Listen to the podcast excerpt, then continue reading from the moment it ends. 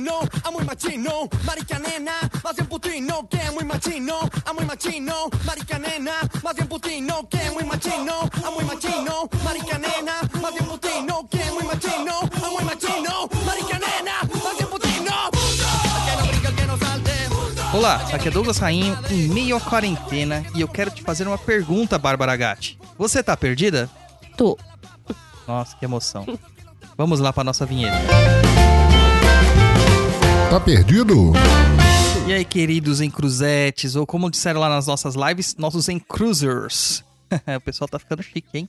Usando até uns termos assim, né?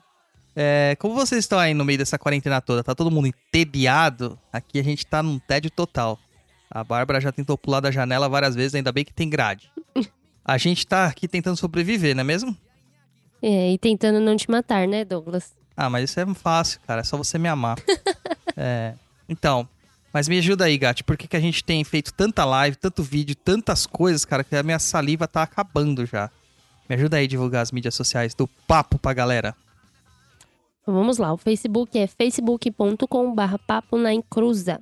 O Twitter é twitter.com.br papo na encruza. O Instagram é instagram.com.br papo na encruza. Ou você pode ir lá pesquisar arroba papo na encruza. E o nosso e-mail, né? Contato arroba. Isso aí. Além disso a gente tem aquele site maravilhoso, recheado de textos, a maior parte escritos por este que vos fala.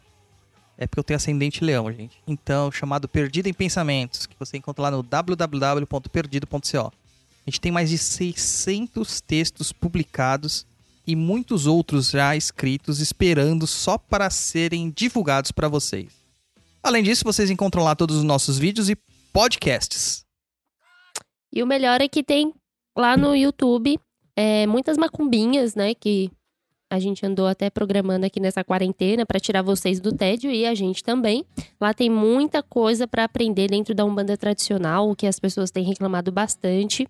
E o melhor é que é de graça, né? Então corre lá, vai olhar. É, lá a gente tem o Magia em Prática, conhecendo a Umbanda, os, os pensamentos. Tudo isso além do Papo da Encruza, tá? Ela não quer falar que foi assim que eu conquistei ela. Mas tudo bem. Mas é isso aí. Então agora a gente vai para os e-mails. Pa' una ciudad del norte yo me fui a trabajar. Mi vida la dejé entre Ceuta y Gibraltar. Soy una raya en el mar, fantasma en la ciudad. Mi vida va prohibida, la autoridad. Solo voy con mi pena, sola va mi condena. Vamos lá, Gatibi. Leitura de e-mails. Primeiro e-mail nosso aí recebido é de quem? do Renan Guarnieri. Boa tarde, Douglas. Aqui é o Renan Guarnieri. Mais uma pergunta pro Tá Perdido. Referente à constelação familiar. O que consegue nos dizer a respeito? É uma nova forma de coaching? Cara, eu tenho pouquíssimo contato com constelação familiar.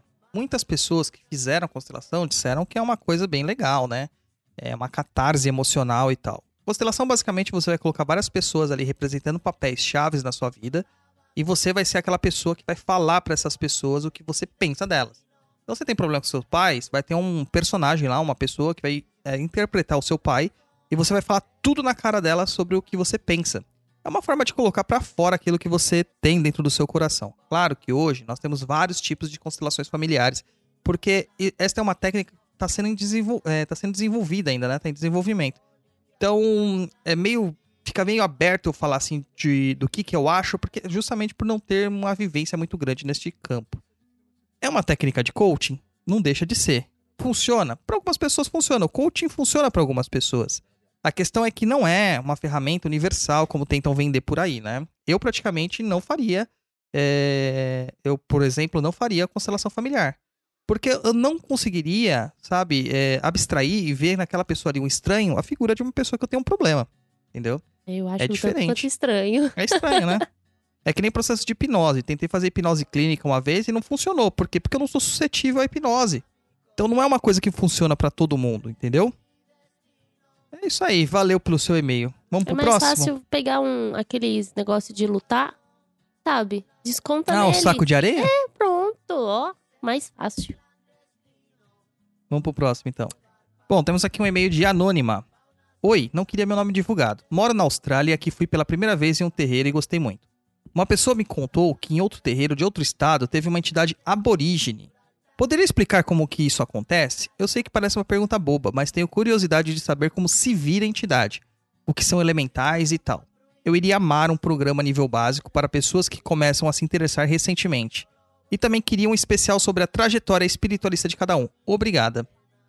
Bom, vamos lá. Primeiro sobre a trajetória espiritual. A gente tem um programa lá, o Papo na Cruz número 16, que fala sobre nós. A gente tem um programa lá que fala assim, quem somos? Né? É o tema do programa. E lá nós explicamos a nossa trajetória espiritual. Então já tem esse programa, é só você dar uma ouvidinha lá. É, eu tenho um vídeo também falando quem eu sou no YouTube, tá? É, explicando exatamente um pensamento sobre isso. E agora, quanto à entidade aborígene, é possível sim, tá? A Umbanda, ela trabalha com culto de ancestrais. Na Austrália, os ancestrais da Austrália, basicamente, são os aborígenes. Então, é óbvio que neste local podem se manifestar aborígenes. Estranho seria manifestação de aborígenes no Brasil, entendeu? Porque aqui nós não temos aborígenes. Então seria muito estranho. Ou samurais, entendeu? É muito estranho. Não, manifestação de samurai no Japão, normal, faz parte da cultura deles, faz parte da identidade deles. No Brasil, não. É, para se tornar uma entidade, basicamente você precisa ter merecimento, no caso de entidades de direita. No caso de entidades de esquerda, também, mas o merecimento é um merecimento negativo, tá? A gente vai falar sobre isso em outros episódios e é um papo muito comprido para dizer para vocês. Agora, quanto ao curso aqui, um programa para o nível básico, um programa não conseguiria trazer para vocês entendimento sobre a Umbanda. O ideal seria um curso de introdução. Quem sabe a gente monta alguma coisa aí para vocês. Vamos pensar nisso aí. Vamos pro próximo, Gatti. Vamos. Hum. Jerônimo Goulart. Prezados, acabei de ouvir o programa sobre magia das velas. E uma das perguntas do final do programa foi questionado sobre o que achavam sobre o curso de magia das sete chamas sagradas.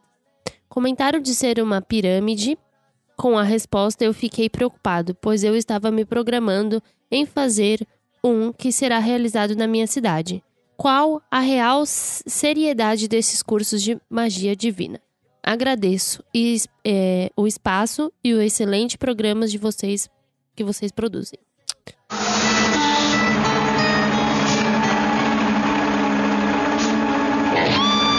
Cilada, Bino. É, Jerônimo. Você caiu numa cilada, hein, Bino? caiu numa cilada. Eu fiz o curso de magia das, das chamas, tá? É, por ordem do meu baiano. Eu não sabia nem quem era Rubens Saraceni na época. Não sabia o que era magia divina, muito menos que era Umbanda Sagrada. Eu estava no começo da minha jornada e meu baiano é, começou a trabalhar com cores de velas diferentes dos padrões que se trabalhava na minha casa, lá onde eu, onde eu fui feito, no Oxum. E eu achei aquilo muito estranho. E falei, gente, eu tô mistificando porque eu tô indo para outros padrões de velas, não tem nada a ver. Eu preciso entender melhor isso aí. E ele falou assim: faça um curso perto da sua casa que se chama Magia de Velas. E eu encontrei aqui o núcleo de magia lá do Ben Saraceni, muito próximo da onde eu moro. E fui fazer. A questão é, ele falou para eu fazer para aprender que existem diversas formas de trabalhar com as velas. Que não existe uma forma só, fechada, tá? Mas ele disse, é só para fazer esse. Mas eu envolvido na vaidade, porque é uma coisa sedu sedutora, né? O, o, o, conteúdo da Umbanda Sagrada é uma coisa sedutora para quem gosta de estudar. E eu acabei fazendo os outros cursos e isso foi bom para mim porque eu percebi a cagada que eu tinha feito. Tá? Gastei dinheiro à toa. É, o que eu posso te dizer é que é uma pirâmide mesmo, brother. Então, um chama o outro, um chama mais um amigo, é, se tornam magos iniciadores e acabam colocando outras pessoas nesse rol. E dizem que você só pode praticar esse tipo de magia se você for iniciado nela. Ok, a gente sabe que tem vários tipos de magias que são assim. Só que dentro do que eu trabalho, que é a magia popular, isso não faz sentido. Tá?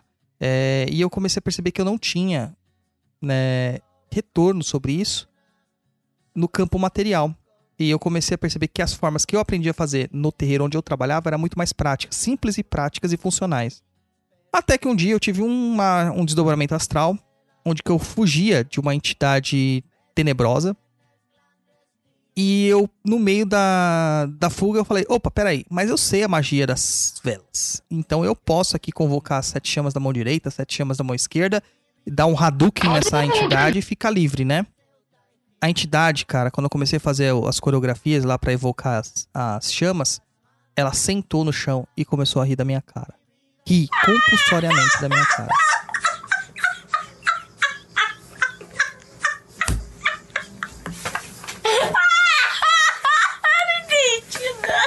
Ou seja, né? Funcionou de certa forma, não do jeito que eu queria. Mas ele ficou achando tanta graça no que eu tava fazendo que eu acho que ele ficou com dó de mim e parou de me perseguir. Tá? Foi aonde eu entendi que não era bem assim que as coisas funcionavam, tá? Se eu puder te orientar, eu diria pra você não fazer. Mas cada um tem seu livre-arbítrio, né, cara? Então é isso aí. Muito obrigado pela sua mensagem aqui. E agora é o Diogo Colberg. Acho que é assim que fala o nome dele. Boa noite. No caso é bom dia. Não, boa tarde. É, meu nome é Diogo. Sou do Rio Grande do Sul e cultuo essa suruba mística em torno de 10 anos.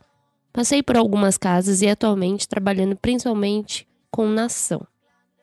Atualmente, depois de presenciar muitas coisas com que eu não concordo, principalmente na parte de Kimbanda, achei, achei melhor me afastar das casas e tocar minha vida de forma com que eu achasse melhor. Hoje sou mais voltado para a parte da Kimbanda. Tenho um Exu Maré, que não é meu guardião. KKKK. que ótimo. Já é um bom começo. Uhum.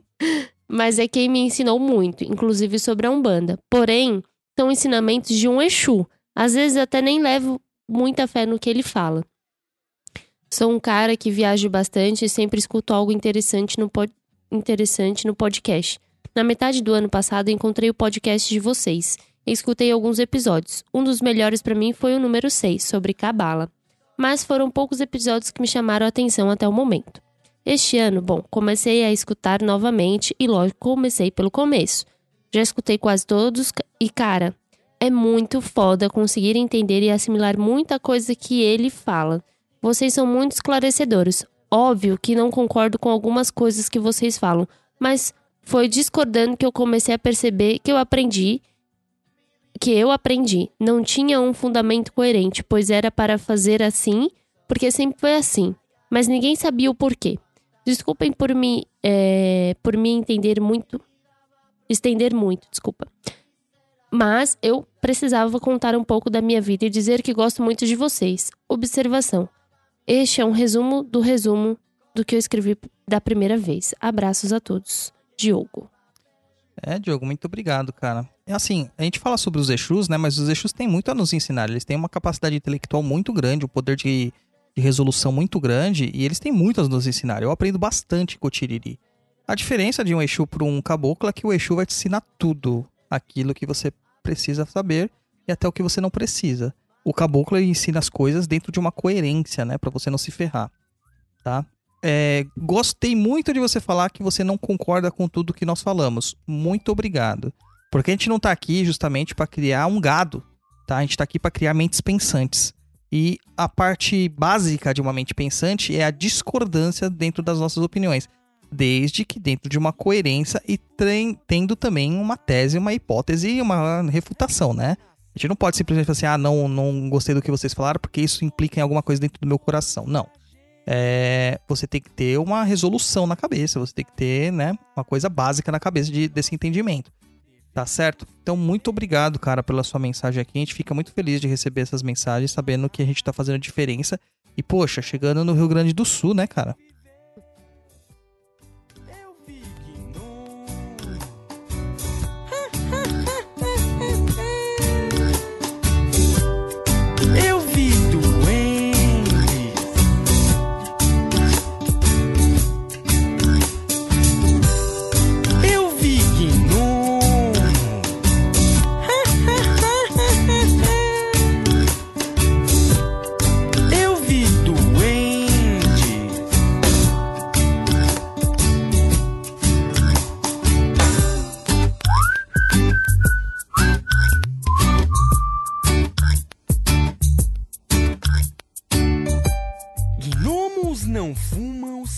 Isso aí, Gati. Agora eu queria falar com você uma coisa diferente, cara, antes da gente continuar os e-mails aqui. Hum, Eu queria falar sobre os meus cursos, que você não fez, Gati. Por que, que você não tá fazendo meus cursos? quem disse que eu não fiz? Você fez? Eu estou fazendo. Ah, é? Conta mais sobre isso. Na verdade, eu tô fazendo benzimento, mas tô terminando, tá super legal. Eu já percebi que eu tô tomando banho me benzendo. Estranho. É, é estranho, mas acaba virando costume. Mas é muito legal porque, gente, vale a pena nessa quarentena, tá um saco. Às vezes você para e pensa, caracas, eu não sei o que fazer, meu Deus, me ajuda.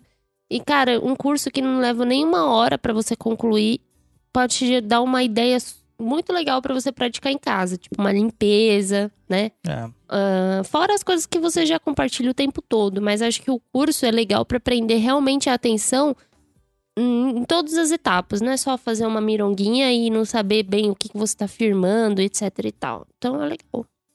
É, a gente tem lá, eu disponibilizei no Perdido é, a plataforma Perdido EAD, né? Eu coloquei lá uma palestra sobre entendimento básico da Umbanda, porque o que acontece? Além do curso, né? O que acontece? As pessoas, elas repetem muito, até aproveitando o e-mail do Diego aqui, é, do Diogo, desculpa, é, elas repetem muito, assim, o que elas ouvem por aí, sem saber o porquê. Então a gente tem lá o mito fundador da Umbanda sendo fundamentada pelo Caboclo das Sete Cruzilhadas, nascimento dela em 1908, 15 de novembro, blá blá blá, em Niterói. Mas será que foi assim mesmo? Eu- se foi assim, por que existem tantas umbandas diferentes? Ou tem casas que dizem que são anteriores a essa umbanda fundamentada pelo Zélio? Por que, que o Zélio deu o nome de Alabanda e não de Umbanda logo que ele começou a praticar a Umbanda? Tem todas essas questões assim que ficam muito, sabe, é, flutuantes e vagas na cabeça das pessoas. E eu, dentro da palestra lá, eu fiz uma palestra de mais de uma hora explicando os fundamentos históricos da Umbanda e culturais traçando né, um- uma origem, tanto a, a parte da origem indígena quanto a parte das culturas africanas. Porque uma coisa que me revolta é quando as pessoas falam assim, ah, lá na África. Não, na África não, gente. A África é um continente. É o mesmo que falar lá na América como se fosse dos Estados Unidos até o Brasil. Olha a diferença cultural que temos nós, dos americanos. Não precisa ir muito longe. Olha a diferença cultural que nós temos dos argentinos, dos uruguaios, que são nossos parentes aqui, ó, coladinhos. Entendeu? Vizinhão. e Então, não imagina... suportam um outro, né? Exato. Imagina na África, que é muito maior aqui do que a América. Existem muito mais nações, muito mais culturas, muito mais longevas, assim, antiquíssimas, né? Porque vocês não se esqueçam que o Egito está na África. E o Egito tem uma cultura vasta. O reino do Sudão, os povos de Congo, África do Sul, é completamente diferente uma estrutura da outra. Então não fale lá na África, né? E a gente tenta traçar é, o entendimento sobre o culto do, de Umbanda, né? Sobre a estrutura da Umbanda, em mais de uma hora. Uma palestra baratinha aí que você assiste e você vai aprender bastante. Além disso, tem o curso lá de proteção e limpeza de ambientes, porque uma das grandes é, demandas que a gente recebe no Perdido é sobre como se sentir melhor na própria casa. Você sabia disso, Gati? É, Eu sabia. Então, porque a casa é um elemento vivo da sua vida. E a gente passa a maior parte do tempo nosso no trabalho e quando chega em casa a gente não consegue descansar. Por quê? Porque tem energias nocivas na nossa casa. Tem muita gente que chega no final de semana quer ir embora da própria casa. Entendeu? Por quê? O que, que tá acontecendo naquela casa? É, muitas brigas, sensações de cansaço e etc e tal. Então a gente tem que entender como que é a, a estrutura energética da nossa casa e a gente fez lá um curso que vai transformar a sua vivência na sua casa de uma forma que você nunca viu. É, tanto você vai aprender a diagnosticar as energias que estão entrantes, quanto limpar aquilo que já está lá e proteger a tua casa sobre eventuais ataques, tanto ataques energéticos quanto ataques espirituais. Gente, vale muito a pena fazer, são preços muito em contas, é um conhecimento que você não vai encontrar por aí e que eu tenho certeza que vai agregar muito na vida de vocês, tá bom? E a gente tem uma novidade, né? Em breve vai estar aí disponível, não tem? Temos Temos. o curso? Ah, gente, é verdade. Vai ter um curso novo aí. E. Em maio, né? É, se tudo der certo, em maio. Comecinho de maio tá aí disponível. É. Então, vamos ficar atentos. Eu vou revelar o tema. A gente vai falar sobre mediunidade. mediunidade. Não, mas a, a, a mecânica como a gente vai trabalhar vai ser um pouquinho diferente. A gente quer que vocês estejam mais próximos, participem mais. Então a gente vai acabar gerando aí. Vou até revelar aqui um segredo. A gente vai criar uns grupos aí pra gente poder fazer uns. Umas trocas de experiência. umas trocas de experiências, porque a gente é assim, o intuito não é só vender um curso por vender e dane-se. A gente quer saber o que, que vocês estão fazendo, se tá rolando, qual a opinião de vocês. Isso é sempre muito importante, né?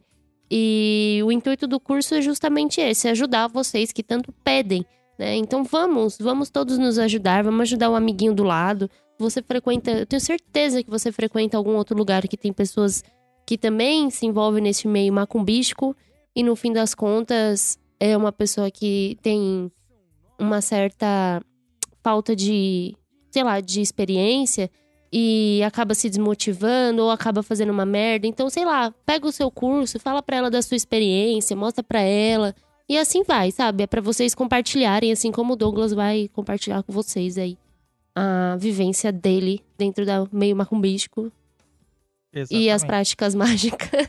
É, e o curso de mediunidade é uma coisa que já estão pedindo pra gente faz um tempo já, né? Vai falar sobre mediunidade É, pra a gente vocês. acabou de ler um e-mail falando sobre isso, né? Exatamente. É, o interessante é que lá eu vou explicar muitas coisas sobre teoria da mediunidade, que é o que falta. A pessoa fala assim: ah, o livro dos médiuns é muito complicado de ler. Eu tento é, digerir este livro eu, vou falar uma palavra feia aqui, regurgitar de uma forma é, fácil de compreender, tá? Então tá lá, nosso cursinho, em breve a gente divulga aí pra vocês. E pra fazer o curso de limpeza de ambientes e a palestra do, do Perdido sobre culturamento, né? Você vai encontrar tudo isso aí em www.perdidoead.com, tá? Ponto .com, tá? O Perdido EAD tem o, o M no final. É isso aí, meu povo.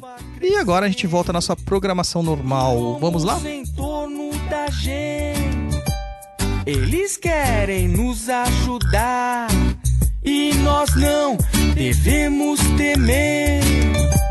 Gnomos ensinam a amar, gnomos nos fazem viver. Eu vi gnomo.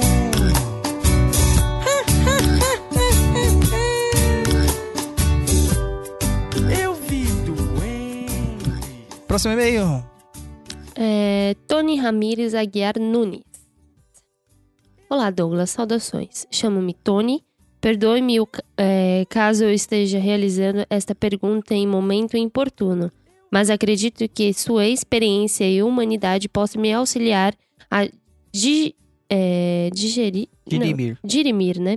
Uma dúvida que me atormenta. Há alguns anos, uns 10 anos atrás, sonhei com o senhor Giramundo. Antes disso, eu não o conhecia, nem de nome, nem de imagem, pois não sou adepto de nenhuma religião. Foram sonhos distintos e sempre com ele, mas depois de um tempo parou e nada mais sonhei. Agora minha esposa, que também não tem nenhuma ligação com a Umbanda, Candomblé, outra religião de matriz africana, está sonhando com ele, mesmo sem ela o conhecer e sem ela ter consciência das características deste Exu. Peço-lhe algum esclarecimento, direcionamento ou auxílio para que possa para que eu possa entender o que está acontecendo.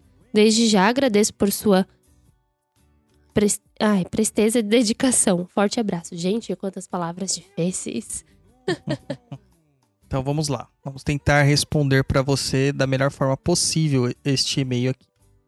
É, primeiramente, quero agradecer você, tá? Nun- nunca tem momento inoportuno, a gente responde todo mundo que nos manda perguntas. É, só peço desculpa, às vezes, pela demora, né? Porque a, a quantidade de e-mails que chegam pra gente é gigante, cara. Então eu tento responder o mais rápido possível e nem sempre eu consigo, tá? É...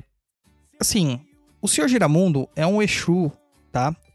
de- da- dentro da categoria dos Exus, é um dos Exus que fazem descarrego. É, justamente, ele é ligado a muitos médios de transporte, tá bom? Então, provavelmente, ele está aparecendo para vocês, tentando dar um alerta para vocês que às vezes vocês estão um tantinho carregados, tá? Então, é, é basicamente isso. Eu acredito que vocês estão sendo chamados a conhecer uma casa de matriz africana, tá? Uma umbanda, um candomblé, apesar que seu Giramundo trabalha mesmo é na Umbanda, tá, gente? Não é no candomblé. O candomblé e a Umbanda não são é, tão parecidos assim como muitas pessoas falam, tá? O Senhor Giramundo, ele tem essa característica, é um Exu que tem um nível evolutivo maior, tem uma consciência maior, Ele não é um Exu que começa a praticar atos de maldade simplesmente porque ele quer, tá? Ele tem que ser ativado em certos momentos para fazer alguma coisa bem negativa. É, mas ele tem uma função bem clara no mundo, que é essa função do descarrego, de alertar as pessoas quando elas estão carregadas, tá bom? Ele faz as coisas realmente girarem. Talvez vocês estejam passando momentos muito parados na vida de vocês e vocês estão precisando justamente dessa movimentação na vida de vocês, tá? Então, basicamente é isso que eu posso te dizer, mas eu aconselho você para procurar no terreiro mesmo, cara. É, acho que tá na hora, né? Chega de sinais. Vamos lá, a próxima é do Inaldo Júnior. Olá, como sei quais são as entidades? Quais procedimentos para usar guias de proteção de orixás no dia a dia? Obrigado. Sucinto, né? É, E aí, como que você sabe quais são as entidades que te acompanham, Gatti? cara, eu não. Ai, não sei. Pra mim foi um processo difícil. Eu sei que ainda é um processo muito difícil. É, mesmo que eu saiba os nomes dela, etc e tal. Mas, basicamente, é você praticando, né? Sei lá, indo a um, um terreiro, né? Você procurando ter um autoconhecimento, talvez, espiritual também. tá? Sei lá. É, Se eu e, estiver viajando na maionese, pode falar, Douglas. Pode Tá. falar. e- e nem todo mundo tem entidades, né? É, na verdade, tem isso. Mas eu acredito que todo mundo tem uma entidade, tá? Eu vou falar agora uma teoria minha aqui. eu acho que todo mundo tem entidade, mas não que deva se manifestar como os demais, incorporações, etc e tal. Acho que todo mundo tem o seu guia espiritual, principalmente protetores de casa, etc e tal. Então, uma hora você vai saber se você tiver de saber, né? Se você tiver pronto para tal. Acredito que tudo vem conforme o tempo, né? Então, pra mim, o descobrir a entidade é de- devido ao tempo que você procura, você pratica ou você tá no momento preparado pra isso, né? Vamos dizer assim. Isso aí. Ele ainda fala assim sobre quais os procedimentos para usar guias de proteção de orixá- dos orixás no dia a dia. A gente tem um texto também sobre isso lá no Perdido, que eu falo sobre guias de proteção, tá? Então dá uma lidinha lá, que lá tá escrito passo a passo. Mas basicamente, você pode usar uma guia de miçanguinha bem pequena por debaixo da blusa todos os dias. Você não vai sair por aí com um brajás, né? Cruzando o seu pescoço o tempo todo, tá? Então guias finas de um cordão tá mais do que suficiente. Mas para saber como fazê-las, se você não receber ela de uma entidade, porque você pode receber uma guia de proteção de entidade, vai lá no nosso blog, procura lá por guias de proteção e você vai ver lá que a gente ensinando a fazer uma guia de proteção vermelhinha. Inclusive eu tenho uma, né? E a Gatti ganhou uma também, ah, só que ela ganhou de uma entidade. Ganhei do Tranca-Ruas. Isso aí. Ah, me fez me sentir bem, bem, bem, viu? Melhor do que muito contragum por aí, viu? Te conto. É, tranca-ruas é orixá, né? Nossa, gente, nessa, nessa quaresma aí eu tava passando. Quaresma? Quaresma, né? É. É que eu já confundi quaresma com quarentena, tô ótima. É, eu, eu normalmente passo mal, né? Muita dor de cabeça. É a fase que eu fico mais estranha. É, Nossa, eu tava usando Contragum tudo. Não tava ajudando muito. Aí ele me deu essa guia, gente. Eu, eu tava bem todos os dias. Tá dormindo bem, acordando no horário. Tudo acontecendo. Eu estava perfeita. É isso aí. É, Saravá seu tranca-ruas, Exuê. Ah, mas é isso aí. Douglas, é, se eu quiser tirar uma dúvida, como eu faço? Posso mandar e-mail pra você aonde? Pode mandar e-mail. Ah, Inclusive, se você quiser participar sempre do, do Tá Perdido, é só mandando e-mail, tá, gente? Não adianta mandar lá no Instagram, porque no Instagram eu acabo respondendo bem rapidinho ali na hora tal. É, às vezes não consigo me aprofundar no caso, tá? Porque, gente, vocês têm que ter um negócio. Eu tenho um trabalho também, né? Tenho uma namorada aqui, mó gata pra cuidar e tudo mais. Eu tenho que assistir Brooklyn Nine-Nine etc e tal. Então, se vocês tiverem as dúvidas e quiserem que elas sejam lidas aqui no programa, né, não tá perdido, você manda lá para contato@perdido.co.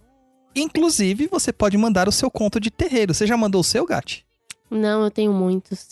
É, então tá na hora de escrever lá pra gente. Então, contato@perdido.co sem M no final, tá bom? Vai ser um imenso prazer responder a sua dúvida aqui. Vamos por mais um e-mail aqui do Lucas Furlan.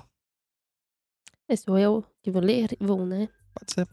Bom dia, Douglas. Primeiramente, queria agradecer pelos ensinamentos, tanto nos vídeos quanto no Papo Nem Cruza. Vocês são geniais. Ah, são seus olhos. Pratico capoeira há um tempo e frequentei um terreiro poucas vezes, porém gostei muito. Somente para consultar e querendo conhecer mais sobre a Umbanda. Visto que minha família sempre foi ligada nessa religião, porém nunca deram continuidade em qualquer processo de aprendizagem. Fui convidado a conhecer um terreiro onde um parceiro de capoeira frequenta. Seria desrespeito com o que eu frequentei fazer a visita a outro? Agradeço desde já. Muito obrigado. Ah, Lucas, imagina, não é, não é desrespeito nenhum, cara. Você não está na corrente da casa. Então você pode visitar qual você quiser, tá? Qualquer um que você quiser. Então vai lá, frequenta, encontra, conhece, vai consultar com as entidades. O melhor da Umbanda é a festividade. Eu sou muito grato por nunca ter sido cerceado pelos meus dirigentes espirituais de procurar outros terreiros. Em partes, eu vi muito terreiro bosta mas me deu muita, muito insight para escrever as coisas que eu escrevo e criar o senso crítico que eu tenho. Em outros, eu vi coisas muito legais e sempre fui muito bem-vindo, né? Por exemplo, o terreiro da, da GAT mesmo, onde a GAT frequenta, o seu Águia Vermelha. Cara, eu fui sempre muito bem vindo lá dentro, mesmo eles sabendo que eu sou dirigente de outro terreiro, que eu já trabalhava em outro terreiro, que eu tenho uma, uma, uma teologia, uma doutrina umbandista diferente da que eles praticam, mas todos me, me aceitaram lá muito bem, né? Até o, o sacerdote, o Daniel, um grande abraço para ele, porque ele me recebeu com os braços abertos lá, foi muito grato por ele. Ele não gosta de falar sacerdote. Ah, é, mas ele é. O que, que ele gosta de falar? Ele é zelador. Zelador. Então, o zelador Daniel, um grande abraço a ele, porque ele recebeu a gente sempre muito bem lá, tá? E eu acho que é importante a gente ter essa vivência de vários terreiros, até pra gente perceber como que a Umbanda é múltipla e que a, a beleza da Umbanda está nisso. Tá? Por exemplo, eu não faço práticas de, de sacrifícios, né? De sacrifícios. É, mas é, lá a gente tem essa prática. E isso ajuda a gente dirimir certas ideias preconceituosas que muitas vezes acontecem na vida da gente. As entidades lá se manifestam de uma forma diferente. Eu tô dando citando esse exemplo porque, eu, porque a Gatti que tá fazendo o programa aqui comigo. Mas já visitei vários outros locais diferentes tá? Então eu acho legal até você visitar outros locais diferentes para aprender mesmo. Hum. É muito bom. Mas vá sempre com o copo vazio, tá, cara? Sempre com o copo vazio. Você nunca vá no lugar para criticar ou para avaliar. Ou para encher o peito e arrotar é. groselha. Deixa isso pro Exu. Tá? Na verdade, deixa isso com a espiritualidade, porque o que é errado vai ser cobrado de qualquer forma, né? Acho que Aquela história toda que meu pai contou pra gente uma vez, uhum. que eles foram num terreiro e o pessoal começou. O pessoal que tava com ele começou a falar, ai, que coisa feia, ai, que não sei o quê, bababá. E meu pai também já não tava se sentindo muito confortável dentro daquele terreiro. Pois a entidade foi até ele lá da casa, sem meu pai nem passar com ninguém. Ele olhou para ele e falou assim: se você tá achando ruim, por que você não chama o homem das cobras, que é o caboclo dele? Então, com isso, ele disse que ele aprendeu e até ele fala muito pra gente. É, não vá para o lugar para criticar nada nem ninguém, não é porque tem um nome diferente, um jeito diferente de trabalhar que esteja errado. Não, não está errado. Existe o certo e o errado, existe. A gente sabe. Mas nem tudo é revelado, é branco, né? né? É, nem tudo é assim. É, inclusive quando a gente foi em Jundiaí, lá no terreiro que a, a Ana Carolina Poletti convidou a gente, né? Ah, eu adorei. Entendeu? Muito é legal. totalmente diferente da umbanda que eu pratico, uma umbanda muito mais focada no culto de nação. E a gente foi tão bem recebido lá pelo Pai Beto, cara, que foi uma coisa assim absurda. Eu senti uma energia tão gostosa de estando lá. E é um ritual totalmente diferente do que eu pratico. É, eu praticaria daquela forma? Não.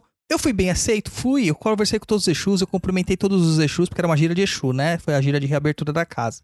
E eu fui lá, cumprimentei todos os Exus. O Exu do pai da casa, os seus sete encruzilhadas, ele foi e me, me sabe, me, me abraçou de verdade. Não só literal, não só é, foi literalmente, ele me abraçou mesmo, me colocando na casa lá, me dando muitas boas-vindas. E tinham outros pais de santo lá também, junto com a gente. Ele tratou igual. E ele tratou igual, sabe, com respeito, com, com, com cordialidade, entendeu? Isso demonstrou só que a Umbanda ela pode ser unida, desde que ela tenha a mesma, a, o mesmo objetivo, que é a prática da caridade, Exato. tá? Eu me senti muito em casa, inclusive, lá, né? Primeiro que o pai de santo tem o mesmo nome do meu pai, trabalha com o mesmo caboclo, o mesmo Exu. É, foi bem legal, foi bem Mas legal. eu achei bem interessante mesmo. Eu até me senti em casa, literalmente, porque o forma de atendimento das entidades, aí da comida, tudo isso, é muito parecido com o que eu fui criada, né? É muito legal lá. Foi bem. A gente vai encontrar coisas erradas nos terreiros? Vamos. A gente vai encontrar. Tem terreiros errados. É, tem coisas erradas. Porque é feito por humanos. Onde tem humano, tem merda, tá? Só que tem que tomar cuidado, só tomar cuidado, tá? É, eu critico muito certas casas porque a casa se faz de uma forma, é, meu, tipo pombagira babadeira. Vocês verem as coisas da pombagira babadeira, você vai ver que ali é desrespeito para com a espiritualidade, tá? Eu Fora acho isso, que, não. além da espiritualidade, é com as pessoas que estão ali depositando suas crenças, né? Eu acho que o mais, o mais triste no meio de tudo isso é você. Cara, quando você vai atrás da Umbanda, normalmente é porque você precisa de alguma ajuda. Sinto muito, mas é verdade. É uma ajuda, ou porque você tá passando por situações horríveis na sua vida, na qual estão acabando com tudo, ou simplesmente porque você tem uma mediunidade e precisa entender, e por isso você está sofrendo também, né? E, cara, aí você chega num terreiro que faz esse tipo de coisa, gente, você fica conturbado, né? Porque você tava esperando algo mais brando, porque as pessoas vão atrás da espiritualidade esperando algo mais. Não adianta, pode falar até no candomblé o que for. Mas as pessoas vão atrás daquele, daquela coisa que ninguém sabe explicar, que já é mais acolhedora, mais calma. Aí chega num lugar desse que tem uma pombagira cigana que sai com cinco saiotes de uma limusine e um robô lunático espalhando coisa pro alto. É, meu, é ridículo. Você acha que você tá numa festinha do bairro dos amigos e não é legal. Acaba é, fazendo com que essa pessoa desista, né? De frequentar um banda e fale mal disto por aí. Então, desrespeito com as pessoas, além da espiritualidade, é muito ruim. É isso aí. Vamos pro último, então, aqui, o último e-mail, que é um e-mail longo.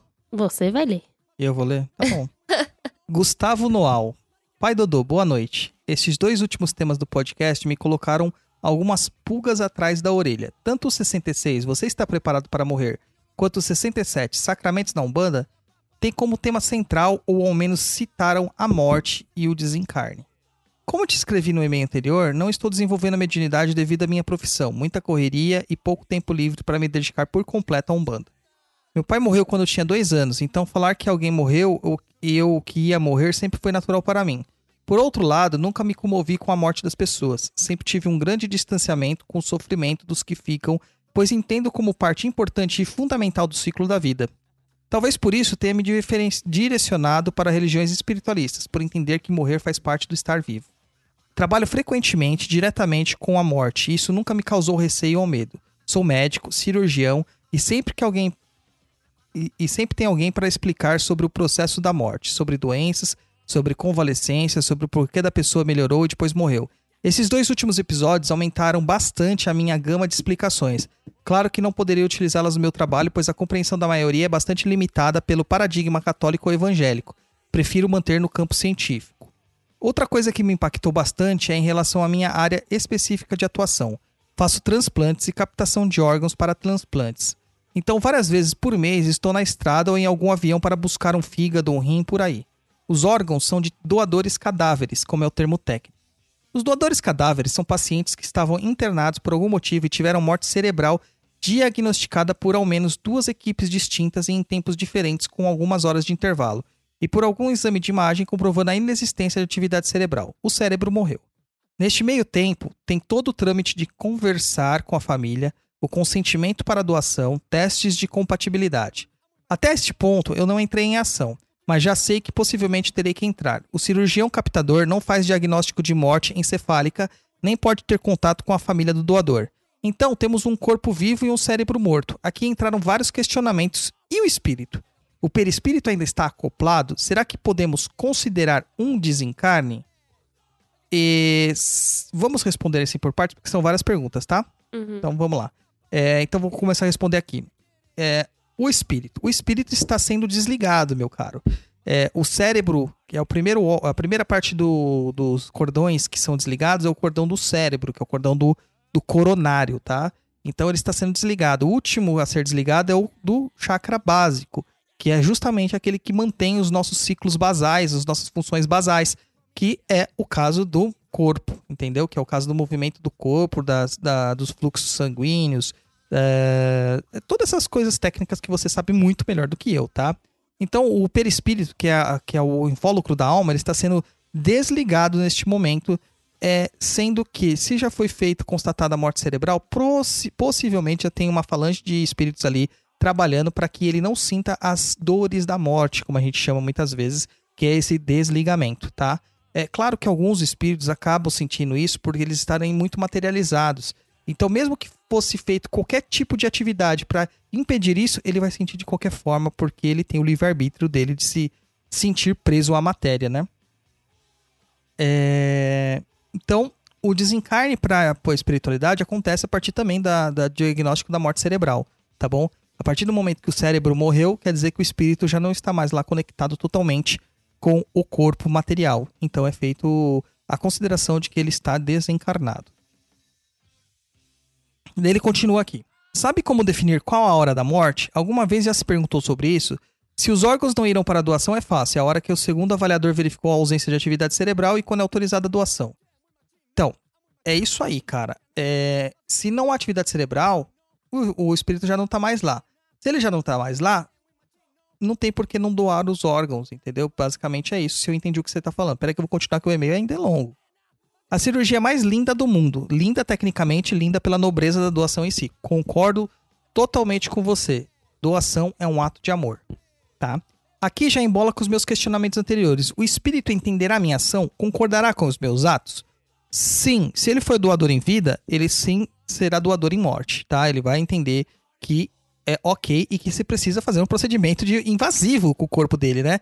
O que é tido como uma profanação para algumas seitas antigas. Mas na Umbanda nós entendemos isso completamente. Inclusive, na Umbanda, como parte de cultos, cultos bantos e cultos, cultos nagô, a gente, e dos cultos indígenas também, a gente tem a construção da, do uso de elementos materiais de mortos nas, nos pontos de força da, da, dessas religiões. Então, se você vai fazer uma enganga, como eu já falei outro dia, porque a gente tava conversando sobre isso, né, Uma Gati? live, é. Você vai pegar um pedacinho do seu pai de santo, um osso, entendeu? Cabelo. Um cabelo, um dente, é, um órgão, às vezes o coração, é, como faziam um- a mumificado, você vai colocar lá na sua enganga, com a permissão do seu pai de santo, claro, né? É, após a morte dele, entendeu? Então o espírito entende isso completamente. Só que aqui temos uma questão. É, aquela energia daquele corpo está vibrando em consonância do espírito também. Então, há sempre uma relação entre o espírito e aquele corpo, até que o corpo se decomponha totalmente. É possível que aquele espírito esteja num momento de revolta e ele cause uma certa vibração, uma frequência, né, um, certo influxo energético contrário ao do, do, do novo dono do órgão, entendeu? Aquele que recebeu o transplante. É onde nós vemos grandes casos de rejeição e que a medicina muitas vezes, às vezes não consegue explicar esses casos de rejeição, porque tava indo tudo bem, de repente desanda tudo, tá? Essas questões energéticas. Quando acontece isso, geralmente nós fazemos orações para que o espírito entenda a necessidade daquele momento e como que ele fez a passagem e como é importante para aquela pessoa que está recebendo aquele órgão para manter a sua vida, tá bom? Aí vieram outros questionamentos. Legalmente, o que define a hora da morte da minha, pela minha ação técnica, mas espiritualmente, qual o impacto da minha ação nesse desencarne? Nenhum, tá? Nenhum. Você não causou o desencarne dele. Muito pelo contrário, você está trabalhando pela ciência. Ciência é um dom e é, a ciência é um dom de inteligência dado por Deus para que nós façamos o melhor por nós mesmos, tá? É, o seu trabalho, cara, ele é muito importante. Nós queríamos ter muito mais doadores do que nós temos hoje. Uma coisa que é fácil, que a gente nem precisa morrer, que é doação de sangue e medula. Cara, a gente não tem doação. Entendeu? É um consentimento, assim, em um. um- um- tem que tra- trazer uma. Um, um- um certo. Sabe? Uma, é, uma empatia para as pessoas para entender a necessidade de fazer isso. O corpo se vai, o corpo vira pó. Mas a gente pode usar do nosso corpo para ajudar outras pessoas. Tá? Então você não define a hora da morte do paciente. Você vai definir isso aí por questões burocráticas, só que no campo material. A hora da morte dele é a hora que a atividade cerebral dele cessa, que é quando o chakra coronário ele é desligado do, do, do corpo material, tá bom?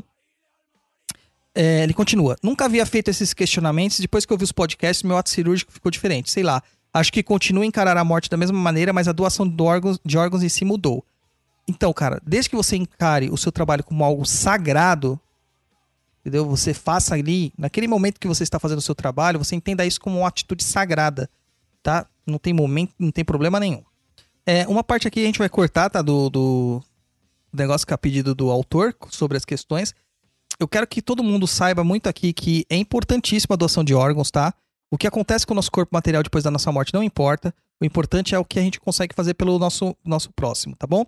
É, e ele pede também pra gente indicar alguma oração ou encaminhamento pra fazer no momento deste corte, do corte tal, porque tecnicamente ali que o doador morre.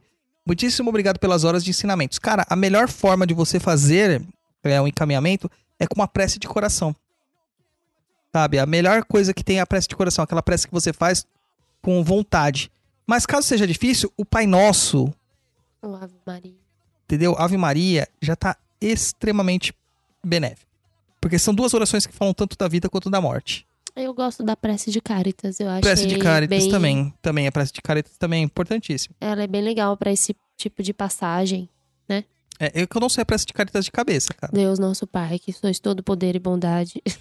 É, a Gatti sabe. Dai a luz ao viajante, a estrela guia. o- Nanana. É isso aí. Ela sabe fazer até o credo ao contrário. Não sei. Esse eu não sei. Eu sei que é crer em Deus Pai, todo poder. É, não, mas assim, Ave Maria e Pai Nosso já dá mais que suficiente, tá bom? Ô, Gustavo, muito obrigado. Algumas partes desse negócio aqui eu vou ter que fazer uns cortes aqui a pedido do autor, porque são, são detalhes muito técnicos aqui, né? Espero que não fique muito retalhado aí no áudio, mas entendam, gente. A importância aqui, eu acho que do maior deste e-mail aqui é conscientizar as pessoas que a doação de órgãos é importante, tá bom? Não só a doação de órgãos, doação de sangue, doação de medula e afins. Tá bom? Acho que é isso aí, Gatti. É, acho que é isso. Acabou. Então, aí, dê seus recadinhos pros nossos ouvintes, ofereça seus serviços. É, gente, quem quiser um- uma consultoria, quem precisar de planejamento, de conteúdo para mídias sociais, negócios, eu ajudo, estou ajudando.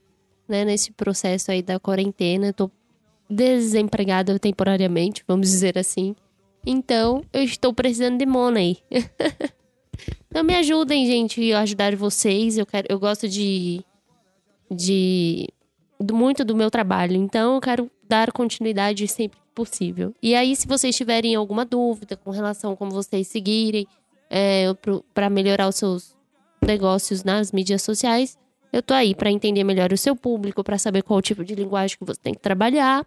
E desde criação de arte para post também posso ajudar. Se você precisa só de templates de apresentação ou de um planejamento estratégico para um evento, para alguma outra coisa, estou aí, à disposição.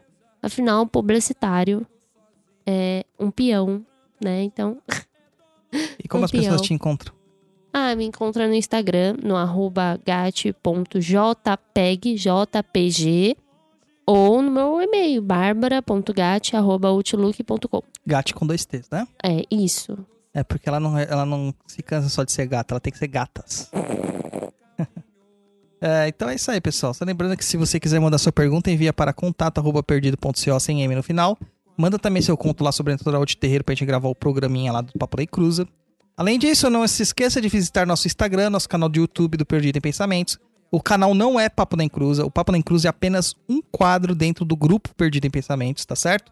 Se inscreve lá, me ajuda a combater a desinformação da galera. Também, se quiserem conteúdo de qualidade para cursar nesse momento de quarentena, faça nossos cursos lá no Perdido EAD ou no Núcleo Sapienza. Garanto que vocês vão ficar muito satisfeitos. No Sapienza a gente tem outros cursos, além dos que eu dou, tem tarô, baralho cigano, chakras, benzimentos. E no Perdido a gente tem lá a questão da palestra, né? A, o, o Proteção e Limpeza de Ambiente e em breve o curso de mediunidade. É isso aí, um grande saravastê para vocês e até a próxima. Tchau, tchau. Tchau, gente. Quebra feitiço e também desfaz o mal. E toda vez que na rua eu caminhar e ouvir de longe sua voz a ecoar, tenho certeza que agora não ando sozinho. Seu tranca-rua é dono do meu caminho.